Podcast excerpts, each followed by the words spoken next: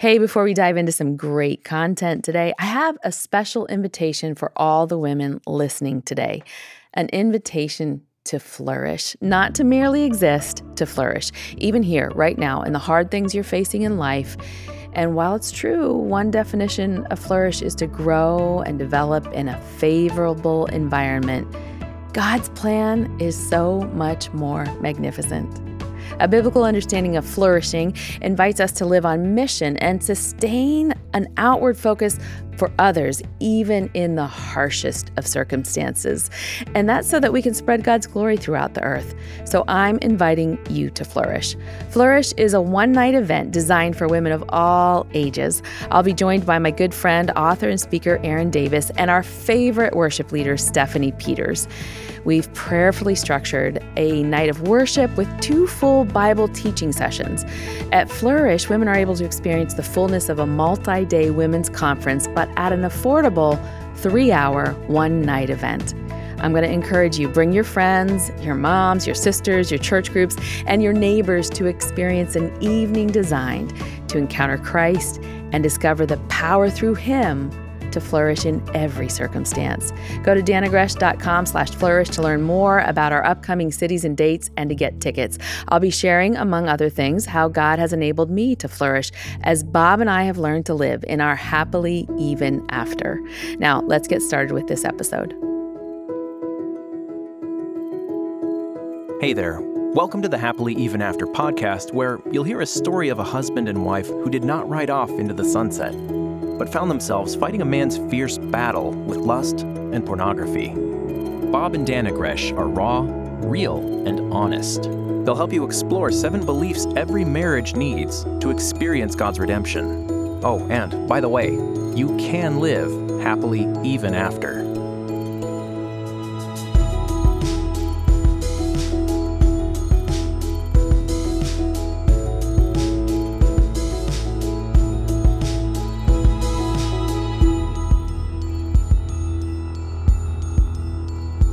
Bob Gresh.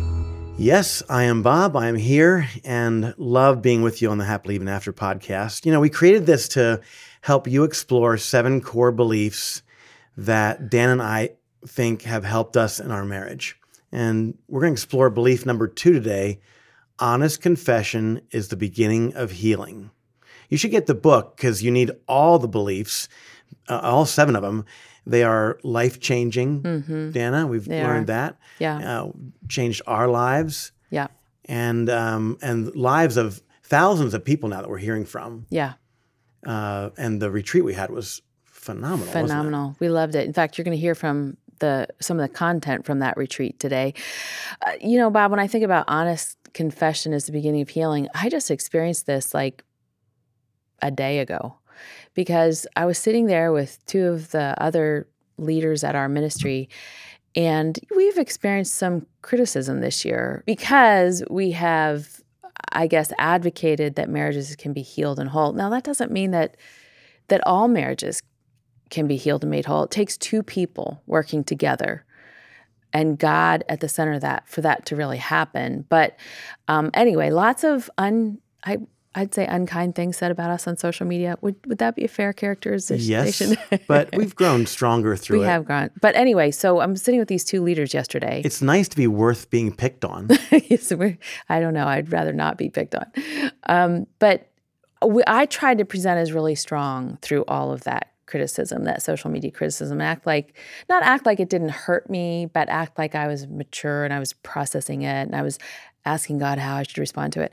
And yesterday, sitting with these two people, I just said, You guys, that ripped me apart. And they looked at me. They said, What? Yeah, it crushed me. Mm-hmm. And I realized just saying those words that healing started. And they were able to look at me and say, We had no idea. We didn't know you were hurting. We didn't know you felt lonely. I use the word lonely, which is a word we're going to talk about today on the podcast. And I started to heal at that moment. It felt really good. I was no longer in the battle alone. You know, Dannah, off topic here, but it is hard leading a ministry and being so close to our, they're, they're our friends. We're praying for them, they're praying for us. You just don't get up every day and say, I feel lonely. You Yeah, know, you this want- hurts. It's right. ripping me apart because you need to be able to kind of indicate that, but not, you know, Mm-hmm. depress the whole place with doom and gloom. But everybody, and we talk about this all the time, needs a place to confess, needs a place to talk transparently. Yeah. And um, we're going to talk about that today. Yeah. In fact, if your marriage has been encouraged, go ahead, drop us a line because we need to hear the good things too. Um, Bob, we introduced this core belief about confession in episode number two. If you go back and listen to that episode, you'll hear the riveting testimony of our dear friend, Wade Harris. And I woke up Sunday morning and I think there were some things going on in my mind that it was either going to be the end of our life together or I was going to confess. And you'll hear from Debbie Laaser, a woman who's walked some hard roads in her marriage and helped us personally unpack why confession is so important. It's about living in truth. And one of the things that I think is hardest for a wife, frankly, is not only the behaviors that she maybe has learned about, but more importantly, that there's been lying and covering up. But today, I want you to hear how Dannah learned why honest confession matters so much. You know, last year we hosted our first ever retreat based on this podcast and the Happily Even After book. And we had so many cool stories, testimonies of redemption, healed marriages. It was actually one of the most fun things I've ever done in my life. And and driving the golf cart. Uh, and at that retreat, Dannah taught one of her favorite uh, lessons on one of her favorite verses, her life lesson, Psalm 25, 14. And that verse explains why honest confession matters so much. Mm-hmm. It's a complicated verse, but it matters not just in our relationship with each other, but also in our relationship with God. Here's Dannah. I really believe what I said when we started our time together that you were created to experience connection with God and with others, but that sin separates us. And I really believe that the pathway back to be connected to God and community is radical vulnerability. So before we open the mic for you to share your redemption story, and not everybody will share. Not everybody's at a place now where they're ready to share. You're ready to share when both of you as a couple are in a place where you're beginning to feel God's healing, you're beginning to be able to glorify His name with your redemption story.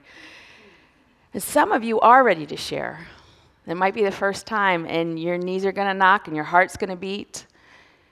But it's going to be an incredible breakthrough for you, and it's going to be the courage and the hope that someone in this room needs to hear. But I want to show you a Bible verse upon which I land the claim that radical vulnerability is the pathway back to connection with God and with others. It's my life verse, so it'll take me just a few minutes to, to show to you. But Psalm 25 14, I have an ESV Bible, but I know this verse by heart. I use the KJV, the NIV, and the DKG, which is the Dannah Gresh version. All right? It says something like this, uh, and the reason I kind of combine the different versions is because if you laid all of the versions beside each other, this verse was so complex to translate that it would sound different in every single version.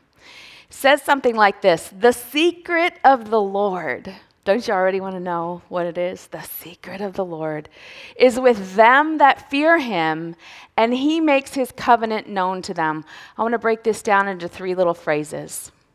What is the secret of the Lord? Well, the secret of the Lord, if you look in some versions, it says the friendship of God. This version says the friends of God. It's that circle of fellowship of believers that's so tight knit, they're like a circle. In the Greek, we New Testament, we have the word koinonia to describe the circle of fellowship.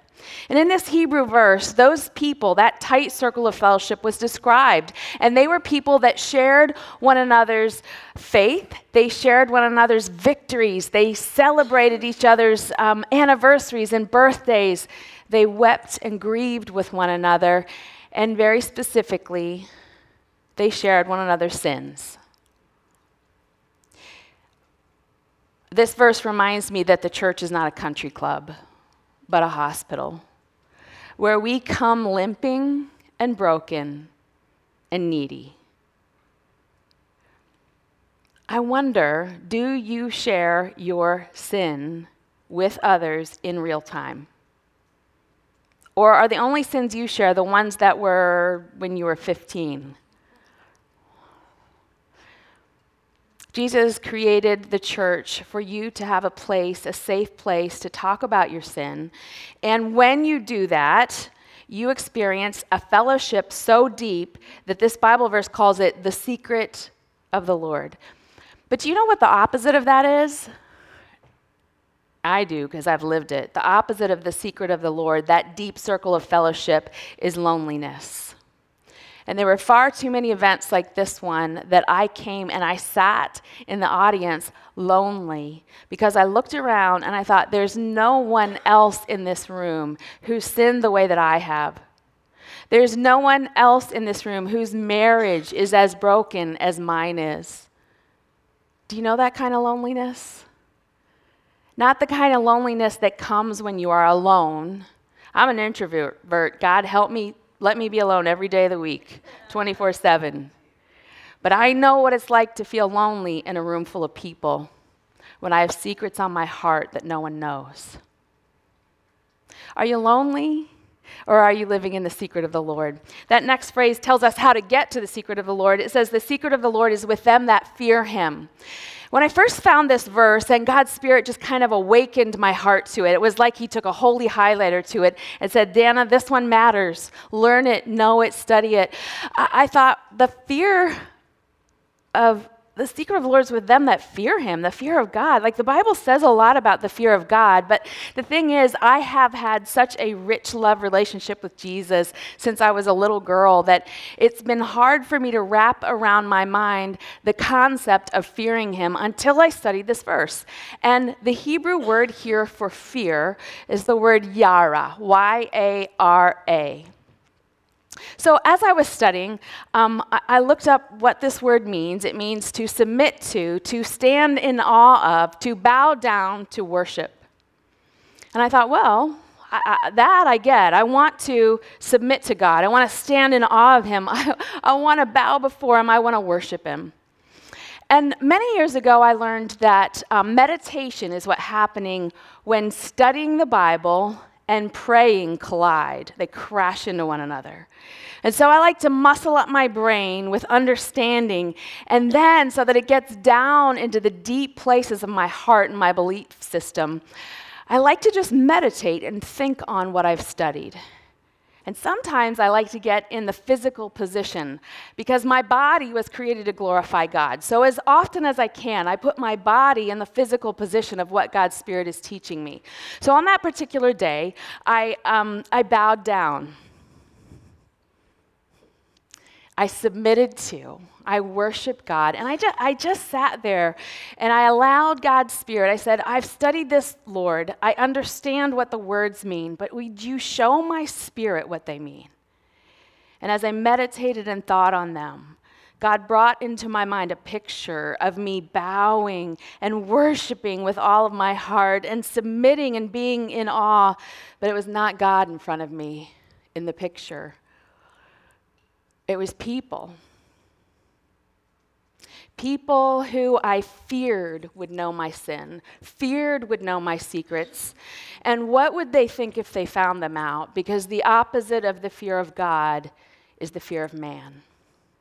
And most of us live quite naturally in the fear of man as God has released me from that to some extent, He's pushed me so many ways. Um, I've learned that there's such pleasure in submitting and bowing to Him. Uh, as I was first studying this verse, I remember being, I was in a bookstore working on a book, a book on this Bible verse. And um, I wrote a whole 17 chapters on this Bible verse. And as I was sitting there typing away, a woman sat down next to me with a stack of books on Wiccan theology, witch theology, reading astrology, all this stuff that I, my spirit was alert at once that this is not good. And I felt the Lord say to me, Why don't you tell her that what she's studying is a counterfeit for spiritual discernment, which she gets from me, the God of the universe? And I thought to myself, That was an interesting sentence. I don't think that came from my brain. And then I felt the Lord say, Tell her. And I didn't because I was afraid. Not, not so much of her, but of all the people around us that would hear me. I had the fear of man all over me that day. I walked out of that store and um, I didn't submit to the fear of God.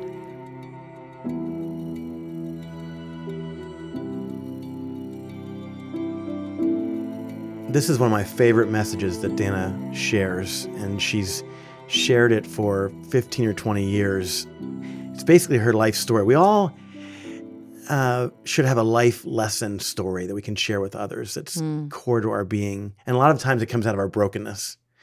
So I can't wait for you to hear how she turned the corner on fearing God rather than man. It gets better, it really does.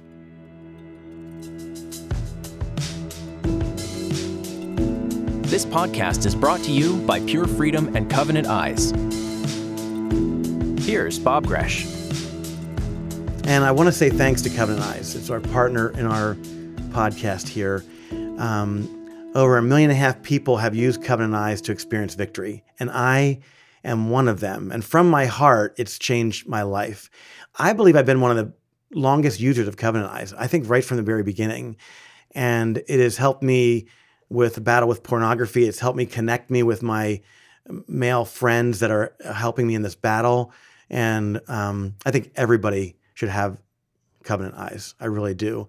Visit the link in our show notes and use the coupon code HEA for Happily Even After, and you'll get 30 days free, which is a pretty good deal. And I want to thank them so much, Dannah, for sponsoring us. They called us mm-hmm. and they it's liked, a real honor. Yeah, they liked what they heard on the podcast and they said, hey, we want to be a part of this. So thank you, Covenant Eyes. Now, here's Dannah, my bride, with another test she faced when it came to fearing God. So a few weeks later, Bob and I were on a cruise. It was our first cruise we ever went on. Um, we paid $425 for each family member, a total of $1,200.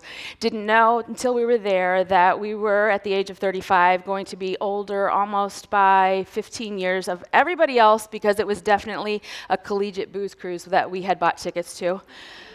Um, and uh, so one particular morning, we got on a catamaran to go snorkeling, and uh, there was uh, uh, some girls that got on that, that looked particularly seasick, although I knew it wasn't really that.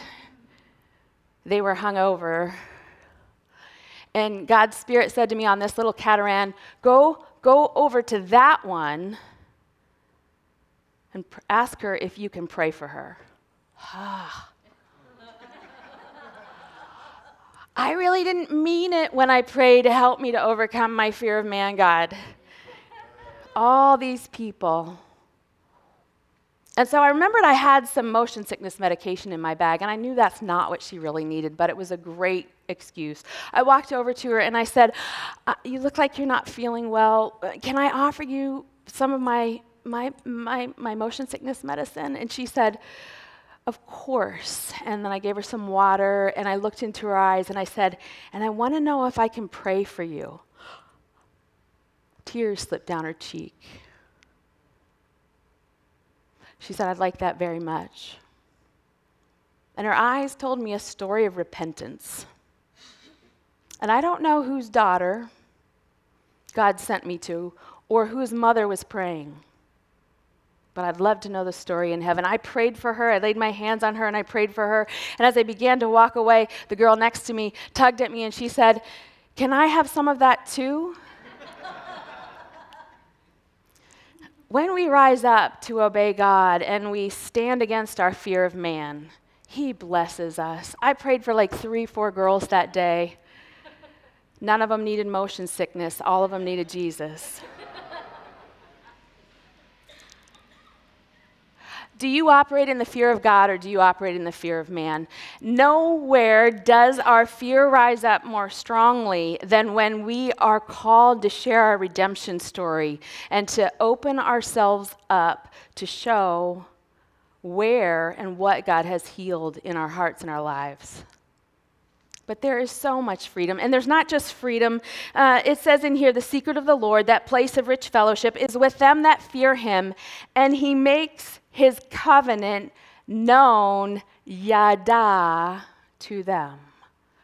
Do you remember what I told you that word meant yada. It means to know, to be known, to be deeply respected. It's the relationship that God wants us to have with Him. The deep knowing, the intimacy, the, the joy and the peace that comes from His presence. That's what He wants. And this verse is telling us that we find it when we reveal our hearts horizontally to one another, that we begin to feel connected vertically to God. Yes, forgiveness comes from God and God alone, but He has created this healing to happen when we're vulnerable, radically vulnerable with one another. And so tonight, as we open up our sharing time, I'm inviting you to get radically vulnerable so that you can begin once again to experience connection with God and with others. And I want to do it this way. Um, I really do like to put my body, which is meant to be a tool of glorifying God, into the positions that God is teaching me. And I'm going to invite you to do that too. I'm going to invite you, if you're experiencing some loneliness from your testimony, from your story, to come with me and bow your knee here around this altar space and in the open floor space. There's just something about giving, giving a physical position to what's happening in our hearts. And so, what makes you lonely? If there is something, you need the secret of the Lord. And this is a safe place to find it. I've heard you telling your stories to each other. I've heard you as you tell your stories to me, and this place is safe.